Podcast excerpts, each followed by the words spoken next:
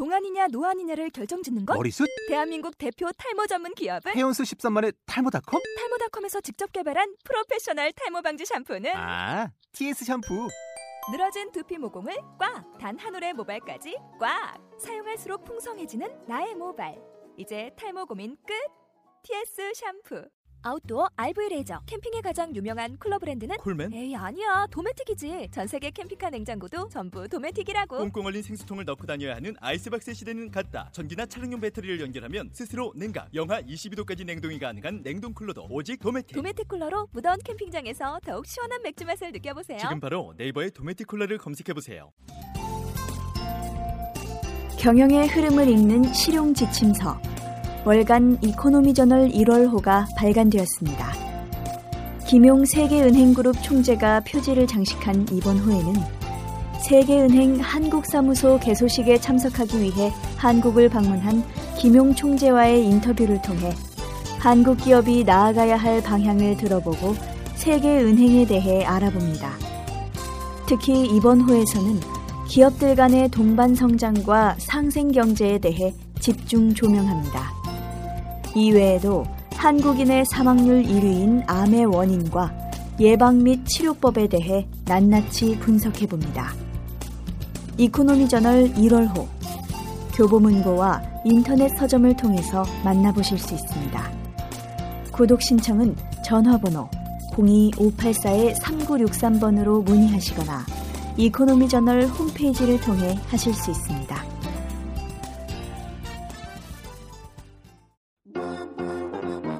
대한민국의 아빠 열풍을 잇는 경제 방송이 떴다.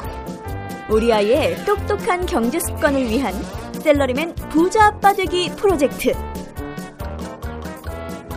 아빠 얼마 벌어?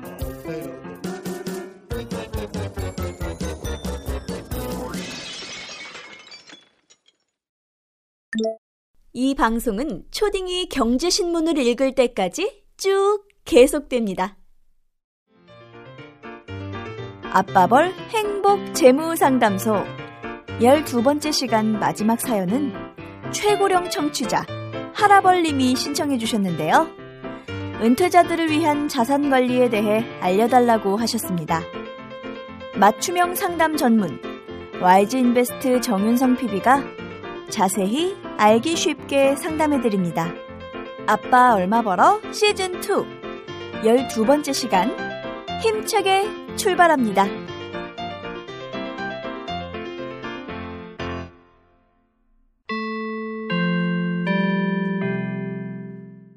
네, 아빠벌 행복 재무상담소 세 번째 사연을 남겨놓고 있는데요. 자, 우리 또 정윤성 PB님께서 사, 상담 들어주시죠. 예, 안녕하세요. 저는 은퇴를 이미 하고 있, 하고 심지어 연금까지 받고 있는 아빠벌이라고 보단 하라벌, 하라벌. 하라벌. 아빠벌 말고 하라벌. 네. 엄마벌에 이어서 하라벌까지 나왔습니다. 네. 하라벌이라고 해야 되겠네요. 자식들은 이미 출가 외인으로 가정을 꾸리고 있고요. 현재 공직 생활을 많이 해서 어, 많이 많지는 않지만 한 달에 부인과 함께 250만 원 정도의 연금을 받고 있습니다. 상당히 네. 연금 잘 되셨죠? 네. 공무원 연금 받고 계시고요. 따로 일을 하고는 있지 않아서 이 수입이 전부인데요.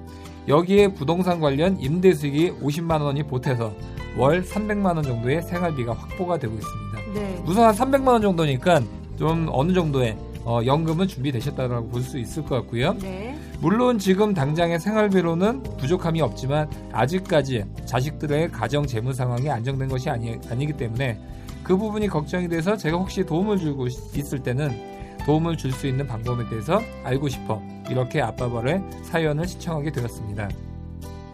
이분이 나이 나이를 안 밝히시네요. 나이를 밝히진 않겠지만 아마 네. 제가 최고령 신청자일 듯 싶네요. 현재 약 1억 5천 정도의 자산이 있고 집은 43평형 자가주택에 살고 있는데요.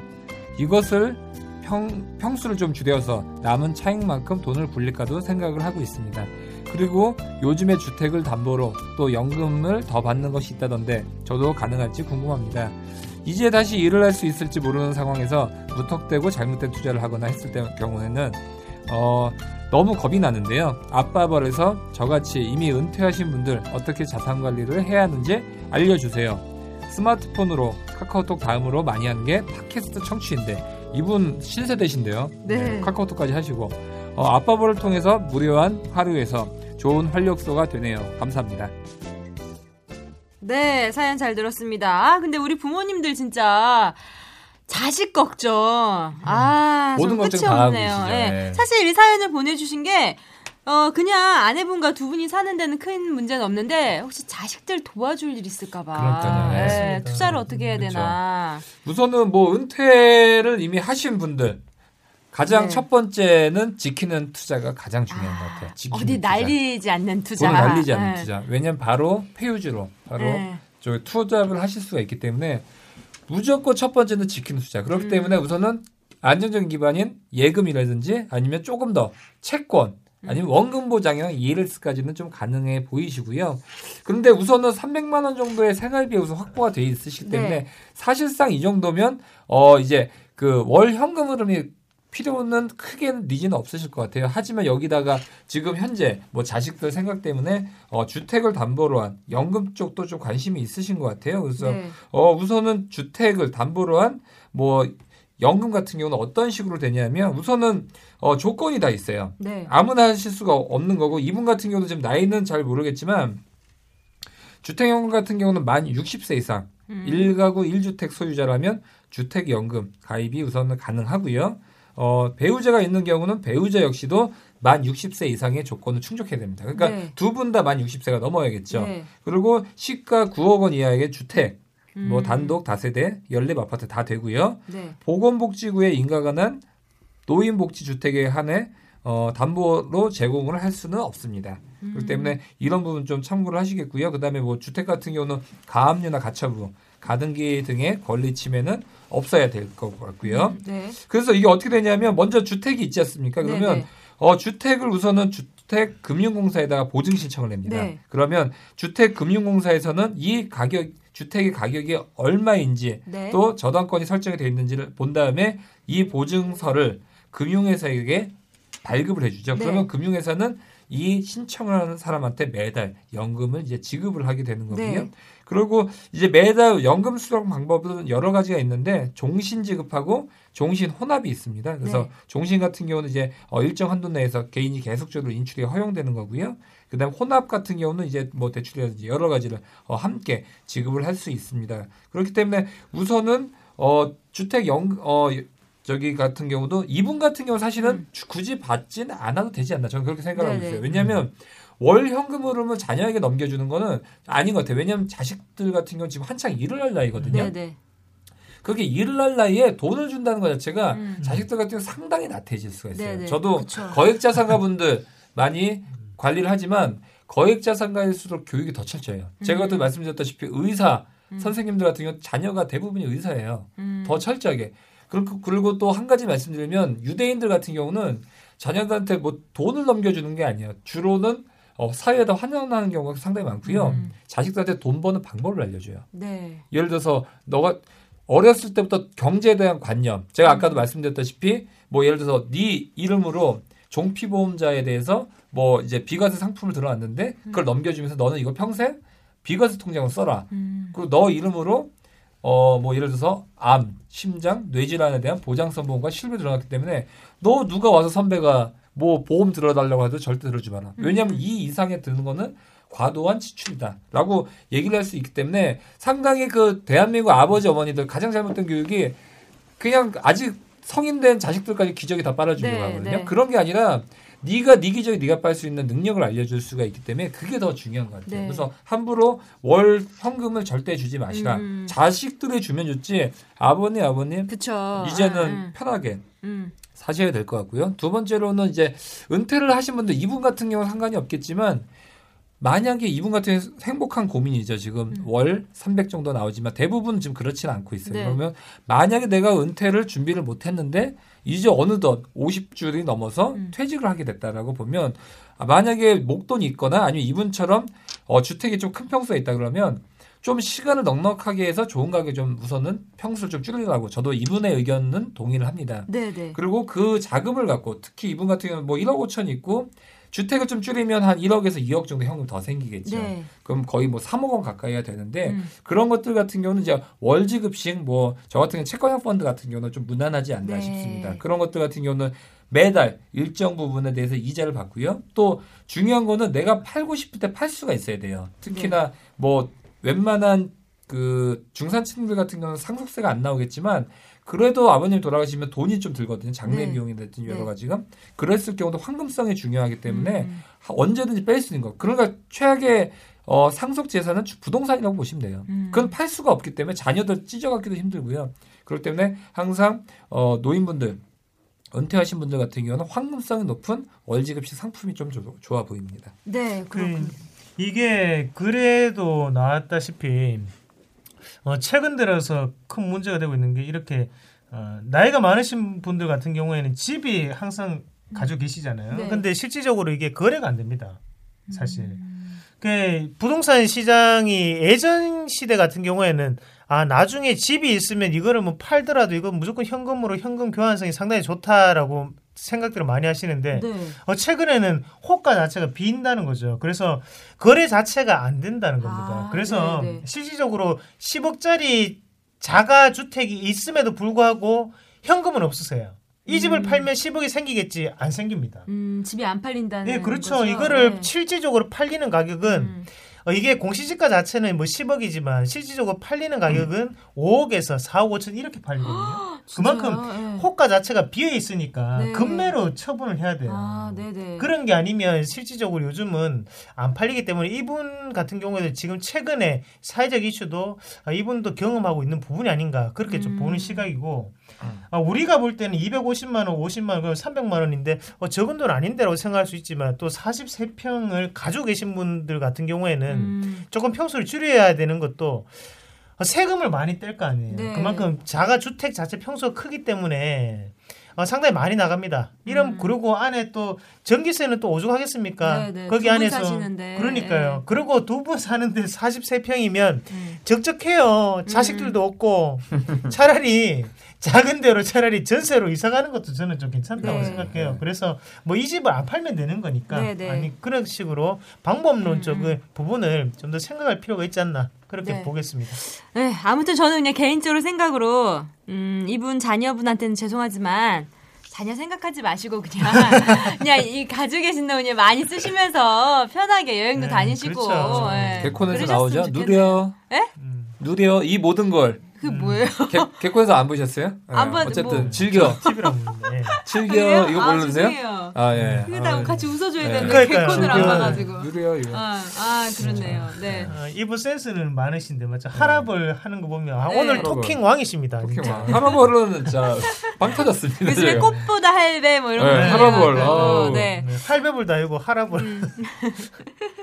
아무튼 뭐뭐 그게 참 절대적인 건 없잖아요. 상대 아니 뭐 경제적인 거 상대적인 것도 절대적인 것도 없는 것 같아. 개인 이분이. 최고령자는 맞나요? 네? 지금 한 봤었을 때는 최고령자네. 55세 넘으신 것 같은데 최고령자인가 음. 지금? 뭐? 일단 네. 연금 받는 거 연금 보면 받으시니까, 요즘은 연금은 네. 65세 이상이니까 그쵸. 65세 정도 되실 것 65세. 같아요. 예. 음.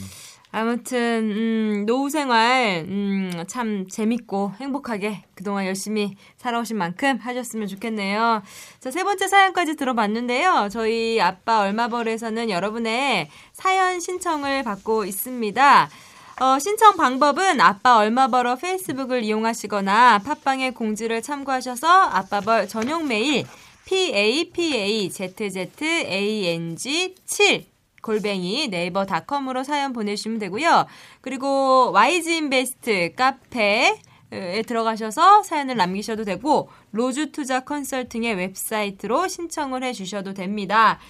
자, 2014년 시작했다. 아, 새해 네. 계획 이런 얘기하고 그랬었는데 다음 주면 벌써 이제 구정이고. 네, 저 어. 한마디만 좀 네, 되겠습니까? 어, 하시죠, 아니, 예. 이거, 이거 상담 신청을 보내실 때 네.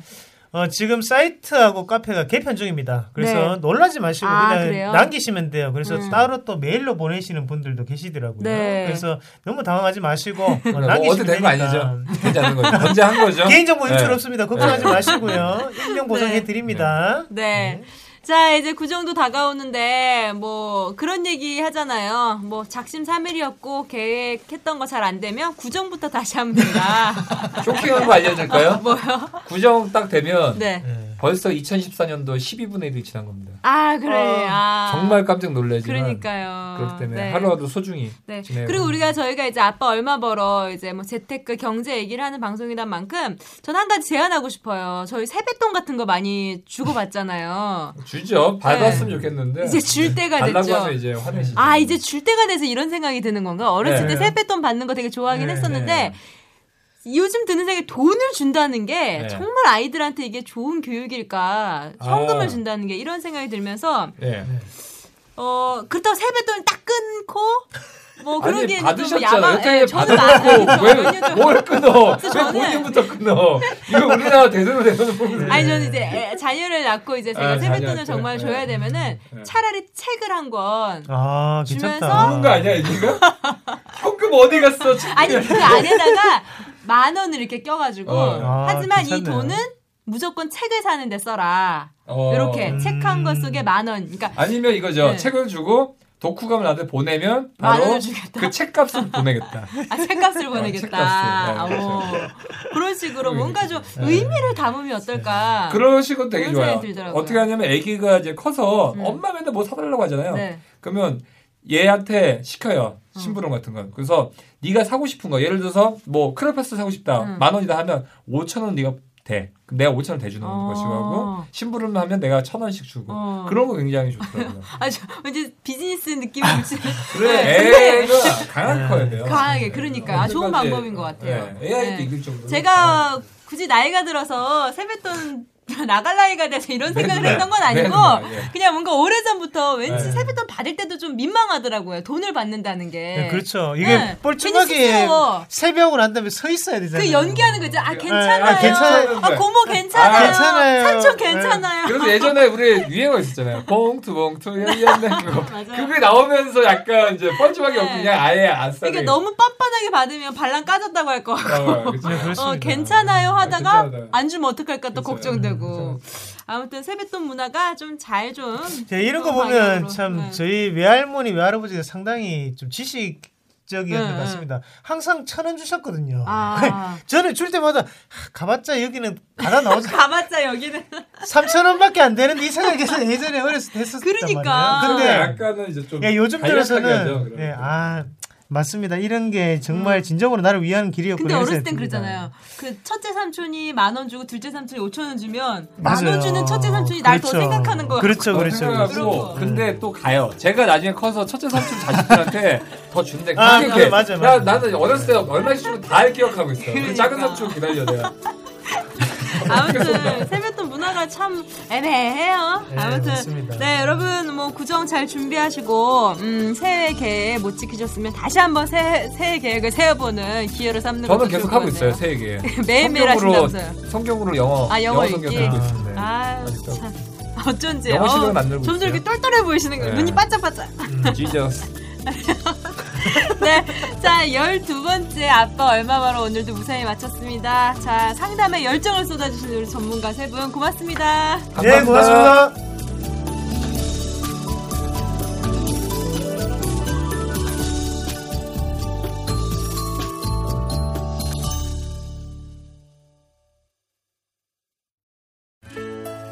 팟캐스트 아빠 얼마 벌어는 알루미늄 산업을 선도하는 기업 스탠다드 그룹 스탠다드 펌 신뢰가 실력이다 대신증권과 함께합니다.